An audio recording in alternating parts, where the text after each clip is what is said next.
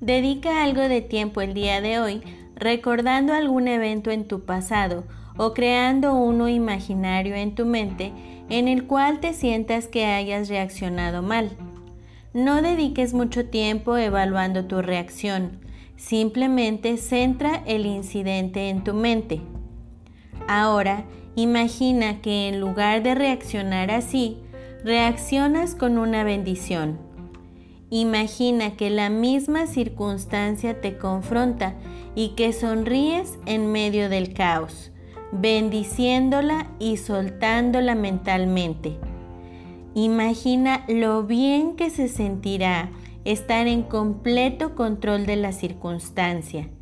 Imagina esto y repásalo varias veces en tu mente.